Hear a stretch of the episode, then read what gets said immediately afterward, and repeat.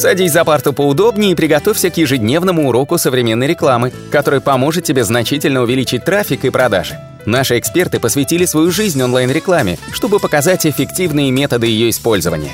Урок начинается прямо сейчас, поэтому прекращаем разговоры и внимательно слушаем.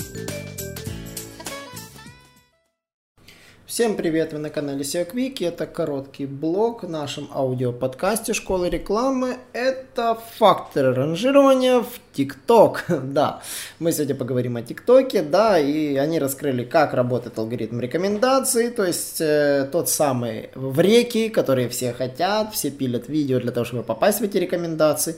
Ну и, собственно, вы хотите знать, и я вам об этом расскажу.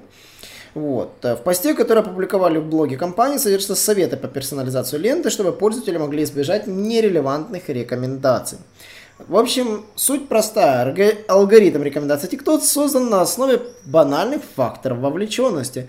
То, как пользователи взаимодействуют с приложением, включая публикацию комментариев, подписку на аккаунты, влияет на подбор этих самых рекомендаций. То есть, э, соответственно, если вы смотрите видео, там, не знаю, там, с мемами, то, конечно, TikTok будет больше показывать вам мемов. Если вы смотрите видео про английский язык, чаще, как я часто смотрю, мне показываются тиктокеры, которые рассказывают про обучение английскому языку. При этом сигналы вовлеченности это одна часть. То есть TikTok учитывает информации по видео, те самые подписи, хэштеги и звуки. Вот, э, какой, какая настройка аккаунта у пользователя, ну и с какого устройства он сидит. Вот. И мы считаем, последние два фактора имеют меньший вес, как они, собственно, это говорят, потому что пользователи активно э, не выражают их как предпочтение. Но имеет огромное значение степень вовлеченности. Если пользователь закрывает видео, не досмотрев для конца, то это сильный негативный фактор для продвижения вашего контента. То есть э, положительно оценивается, если видео досмотрели до конца или оно пошло просмотр по кругу. Это считается положительным фактором для ранжирования вашего контента в TikTok.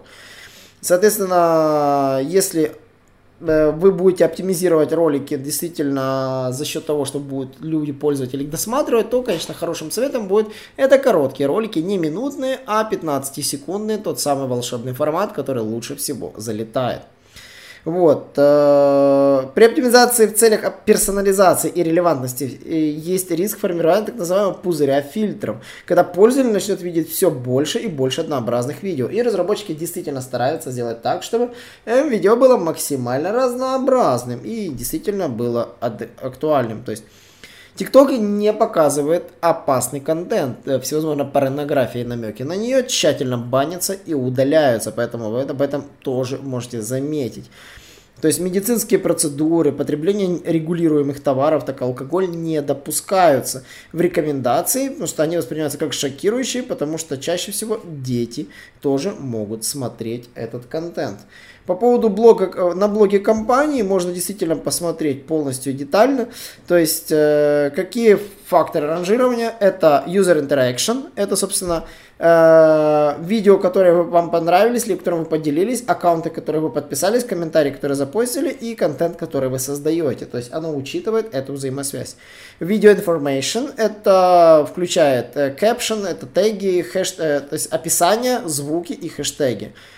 Ну и, собственно, на то, о чем мы говорили, собственно, как нужно сделать так, чтобы э, сработали те виды продвижения, которые вы хотите продвигать. Поэтому мы рекомендуем сосредоточиться на том, чтобы э, вы публиковали в рамках своего аккаунта видео под более-менее релевантными тегами, то есть не рекомендуется снимать про все подряд, то есть сосредоточьтесь каждому аккаунту, уделяйте какую-то одну направленность.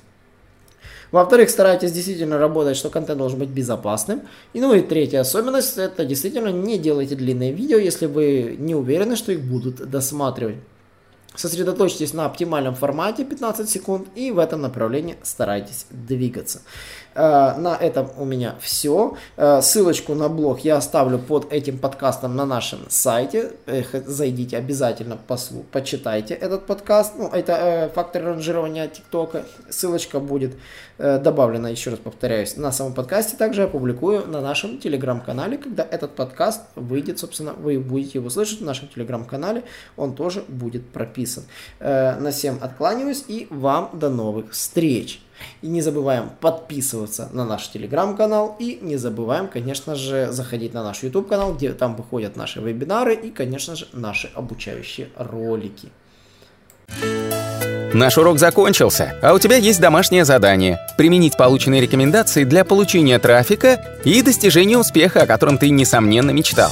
Не забывай подписываться на наши аудиоподкасты и оценивать уроки. Также пиши комментарии и задавай множество вопросов, на которые ты обязательно получишь ответы. Увидимся в классе завтра с новыми современными рекомендациями.